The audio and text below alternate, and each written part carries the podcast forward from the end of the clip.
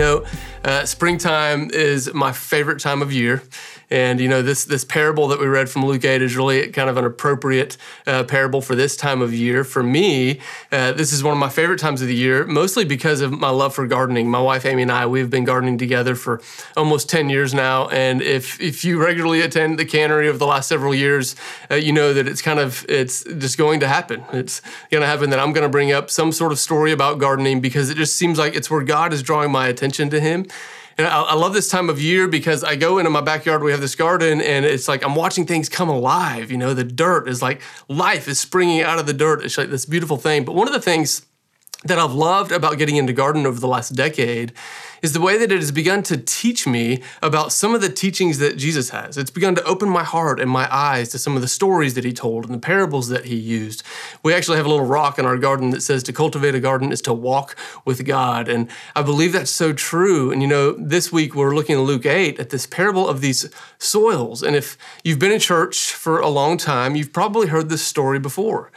And I know for me, my tendency is to come to this story, and I think others do the same, is we come to this story and Jesus lays out these four types of soil, you know, and he says basically, hey, here's the types of soil that we fall into. All of us are like one of these soils. And our tendency is to come to this parable almost as if it is some sort of like personality type indicator, uh, like an enneagram for the soul. You know, what kind of soil am I? Am I the rocky soil or the good soil, or am I the thorny soil?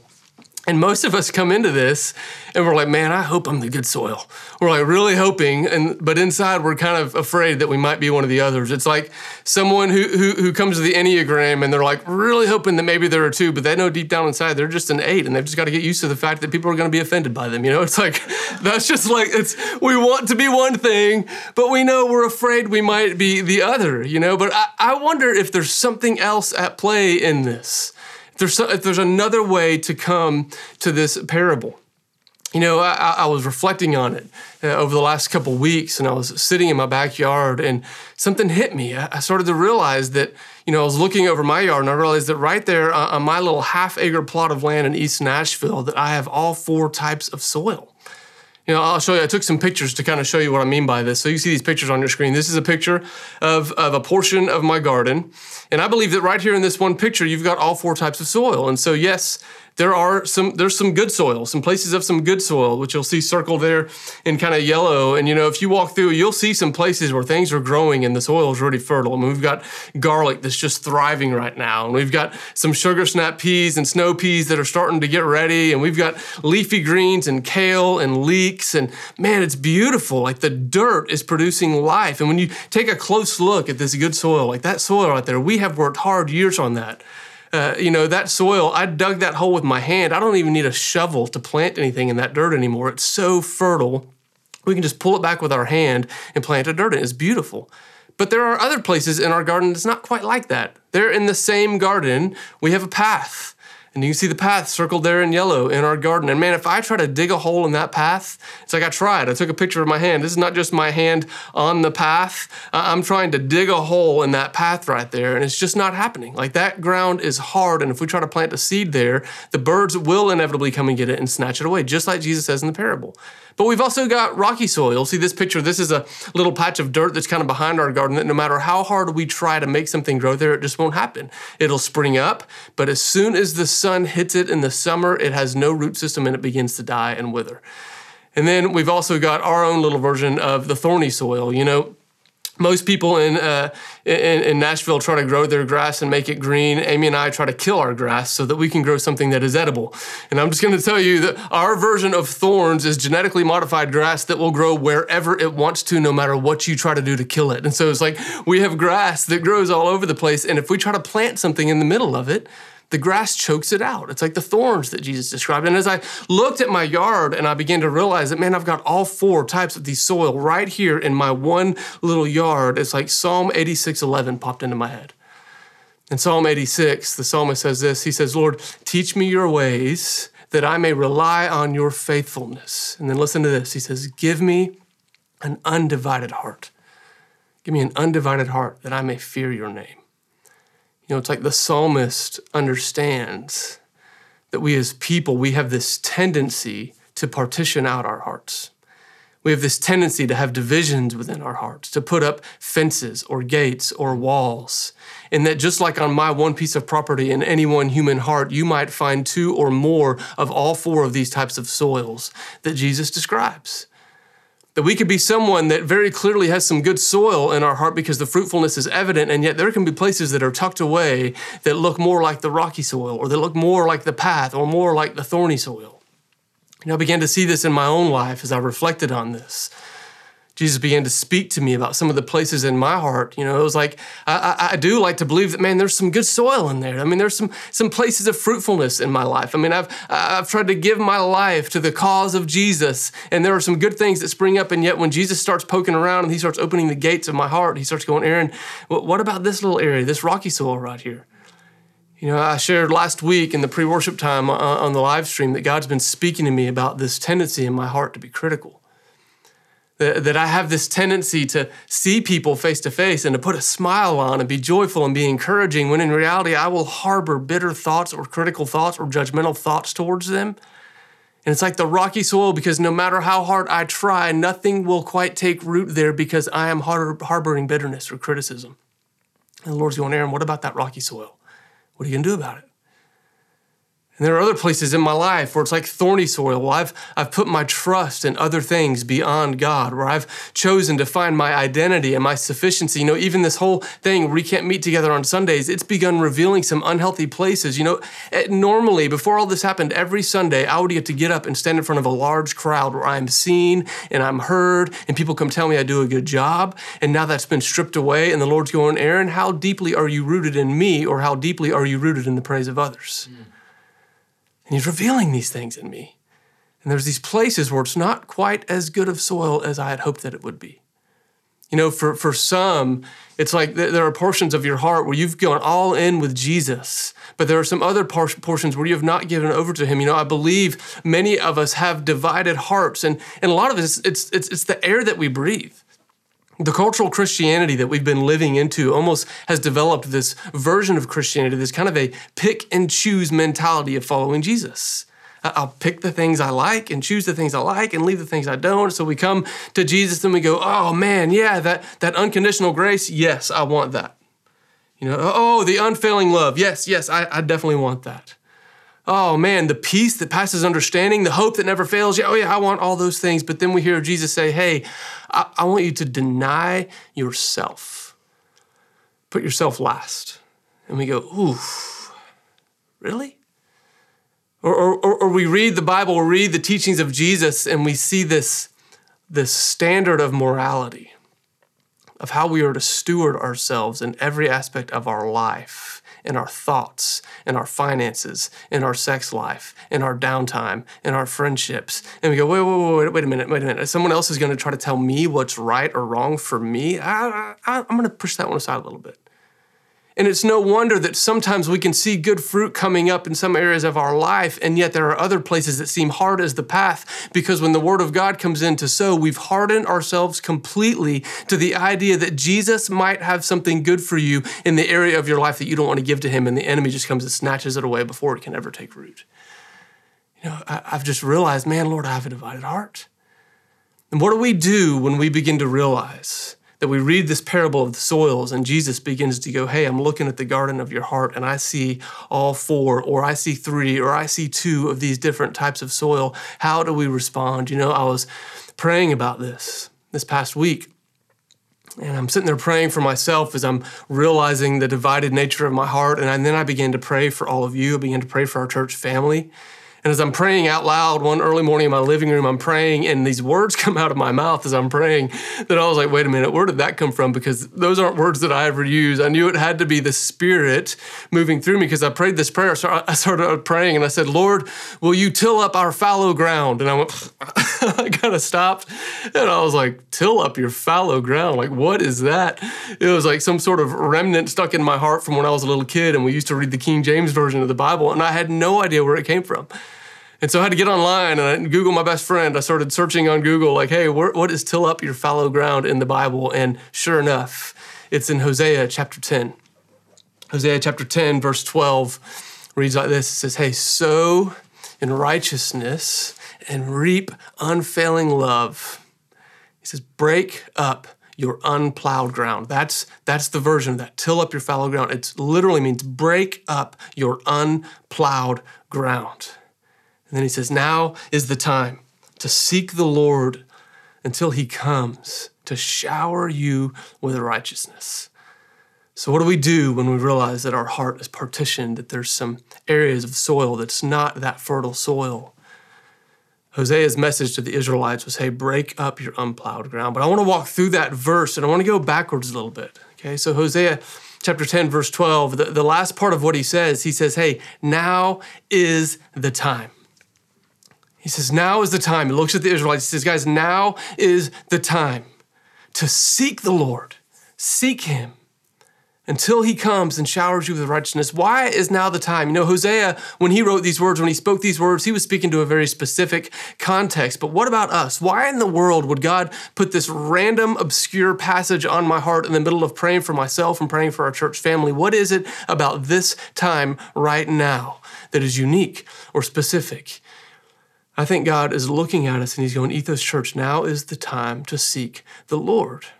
You know, Jesus told us that things like what are happening right now are going to happen.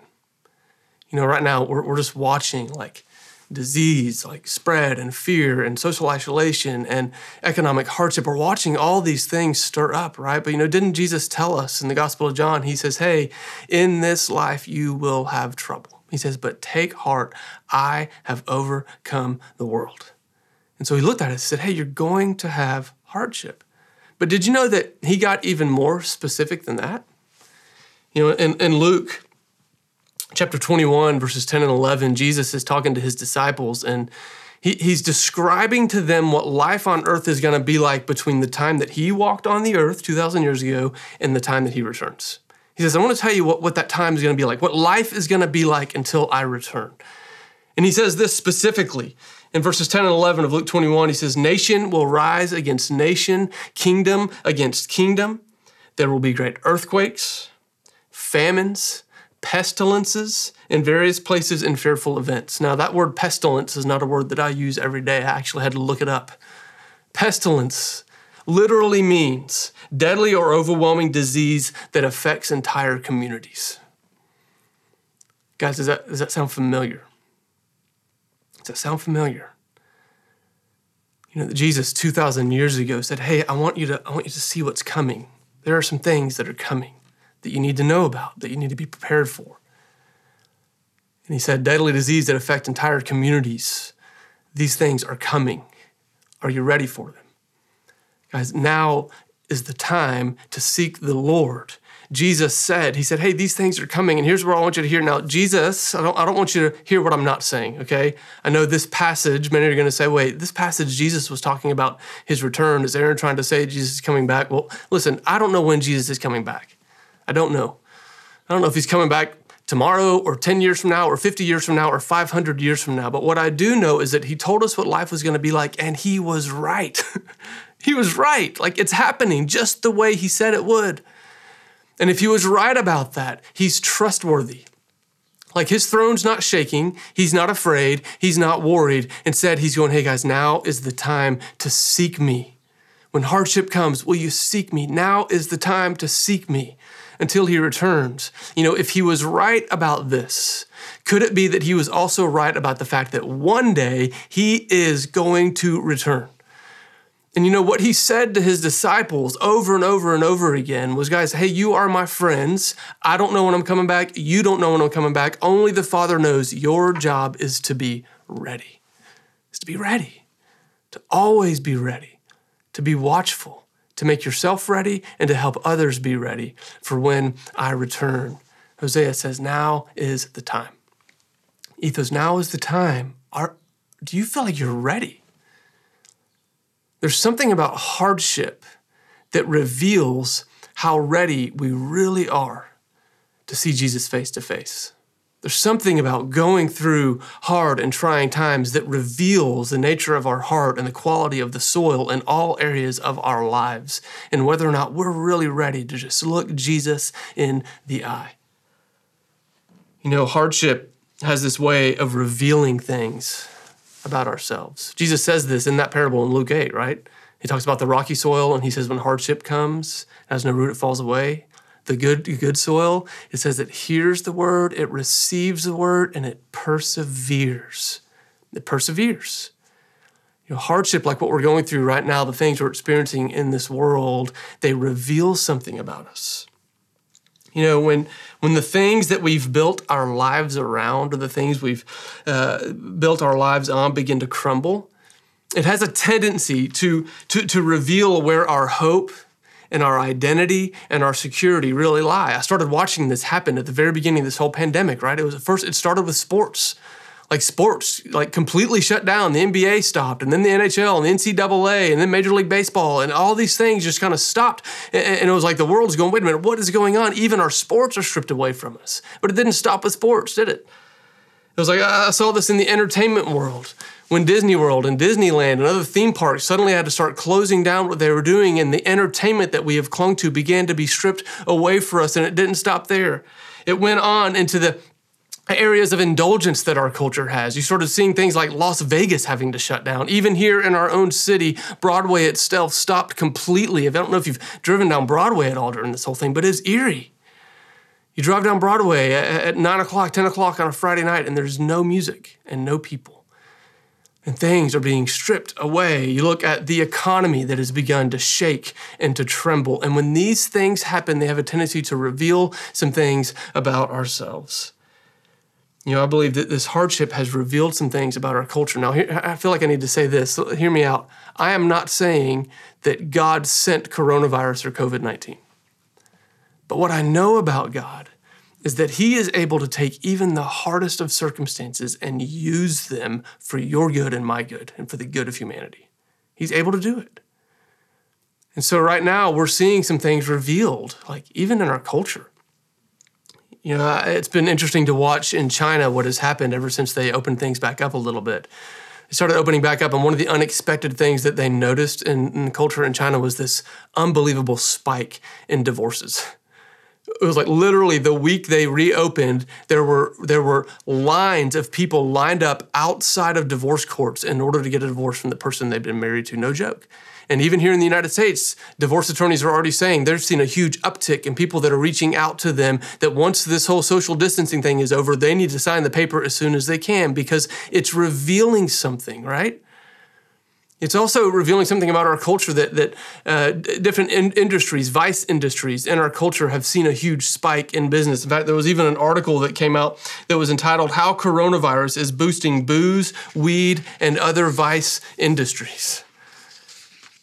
It's revealing something about our culture.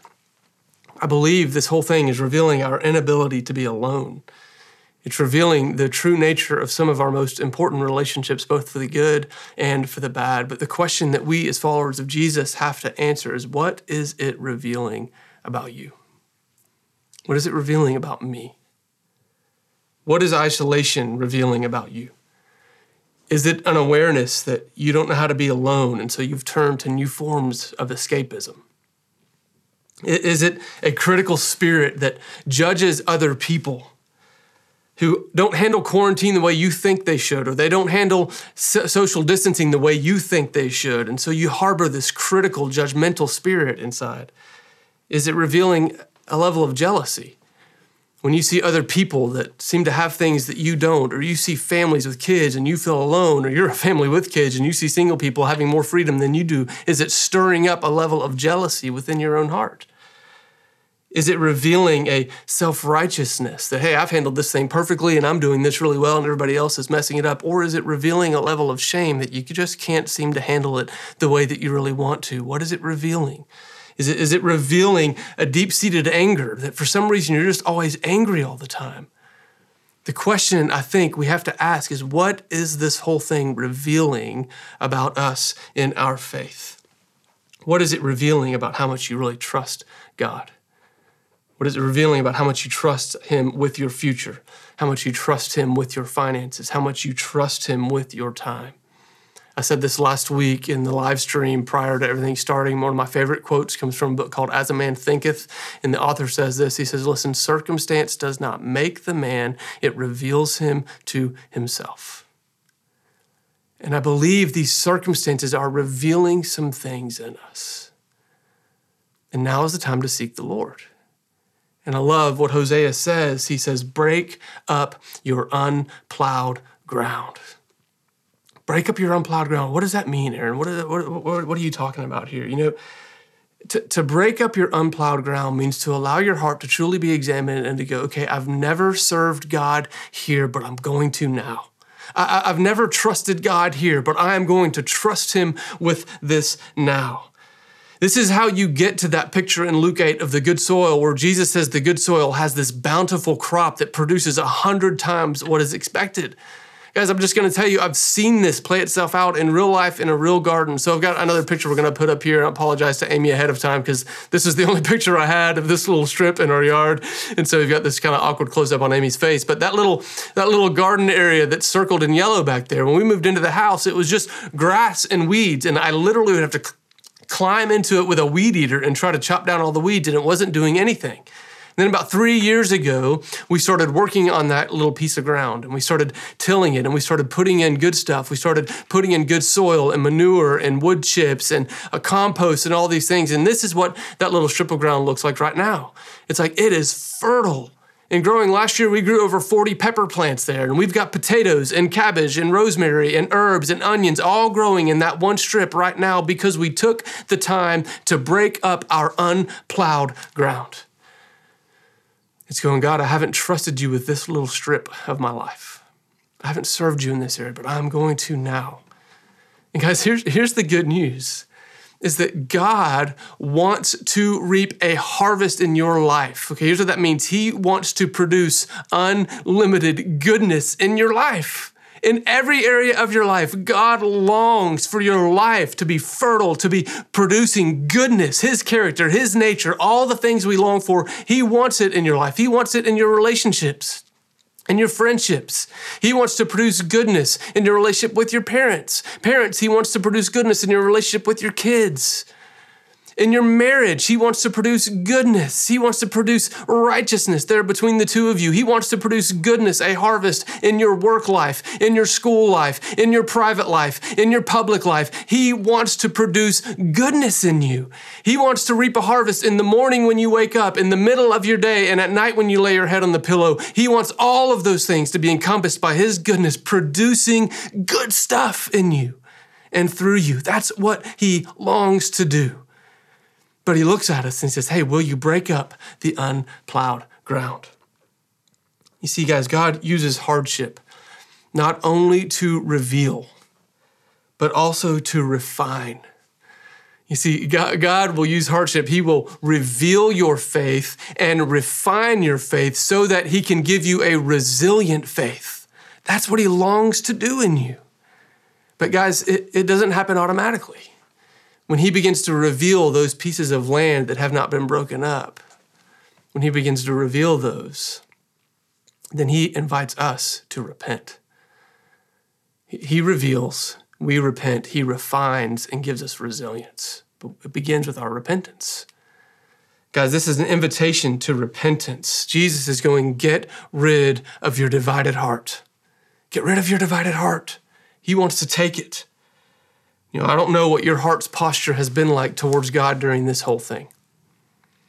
You know, a lot of people are looking, oh, God, where are you? What are you doing? Shaking our fists at God. But I'm, just going to tell you there is one response that is always right when it comes to God. There's one posture that is always right, and that is the posture of humbling yourself before Him. He's inviting you, guys, will you humble yourself before me? Will you let me in? You know, I love this one in the book of Hebrews. Uh, the, the writer of Hebrews is reflecting on all the times that God has called to his people. And he says, guys, today, if you hear his voice, don't harden your hearts. Don't harden your hearts. Humble yourself before the Lord.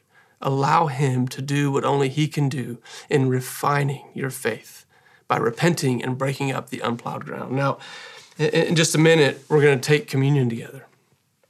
And we come to the communion table, and it's this reminder of the the unconditional grace of Jesus. It's this reminder of what he's done for all those places where our heart has become a little bit hardened.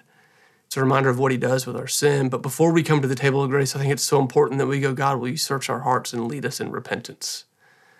And so, just for a couple minutes, I'm going to kind of lead us through a reflection and invite you to invite the Holy Spirit to really search your heart.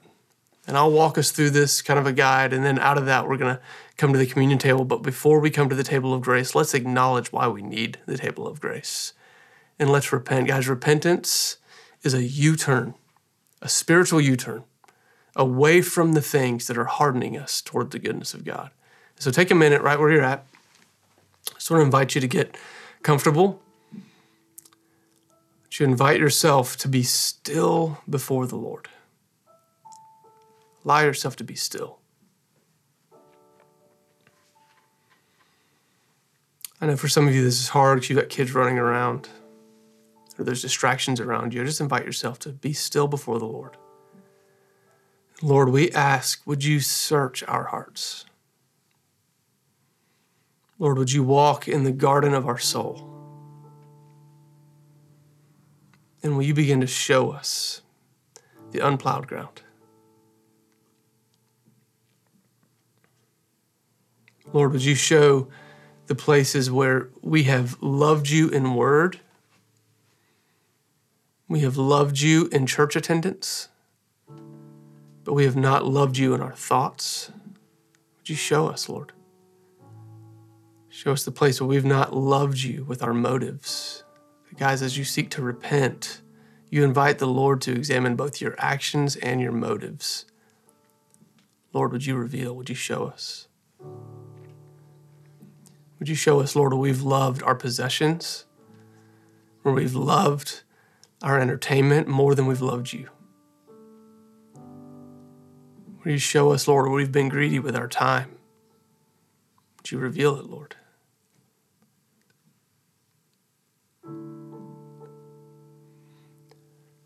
Lord, would you show us where we've failed to love our brothers and sisters the way we need to?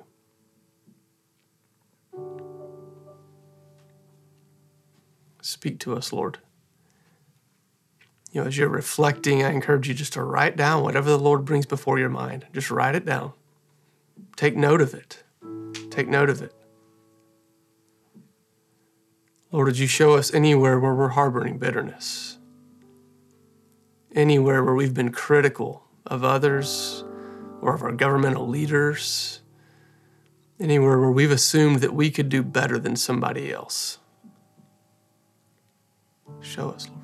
You know, for some of you, the person that you've been critical of is sitting right next to you. The person you've harbored resentment to is in the same room as you.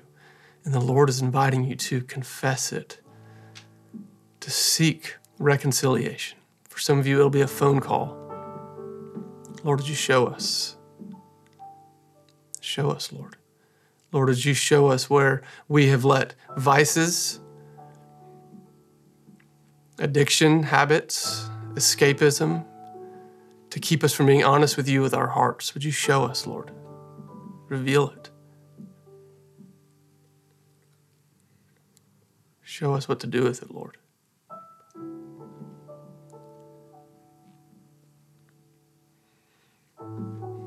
Lord, for the past four years, we've started our year together as a church. And we've read this passage in Second Chronicles 7:14 that says, If my people who are called by my name will humble themselves, pray and seek my face, and turn from their wicked ways, and I will hear from heaven, I will forgive their sins, and I will heal their land. Lord, we come to you. Lord, we come to you. You help us to humble ourselves, to lay it all down before you?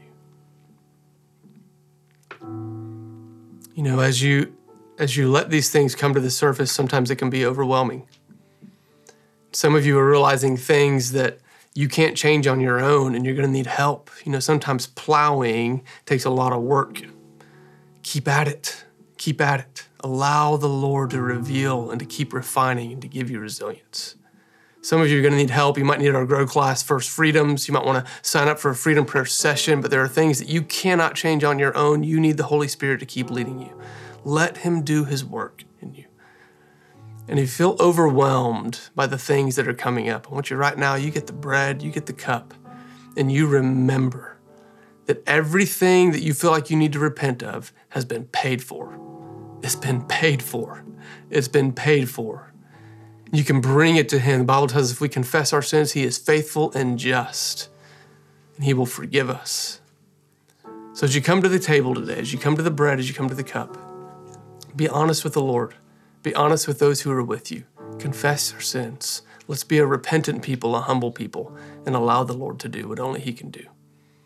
Lord, will you come commune with us now? We come to you, Jesus, with everything. We come to take the bread and the cup where we're reminded of the body and the blood of Jesus and the limitless grace you have for us. Lead us, Lord, in repentance. Lead us, Lord, in refining us. Make us more like you, Jesus. In your name we pray. Amen. Let's commune together. I love you, Ethos Church.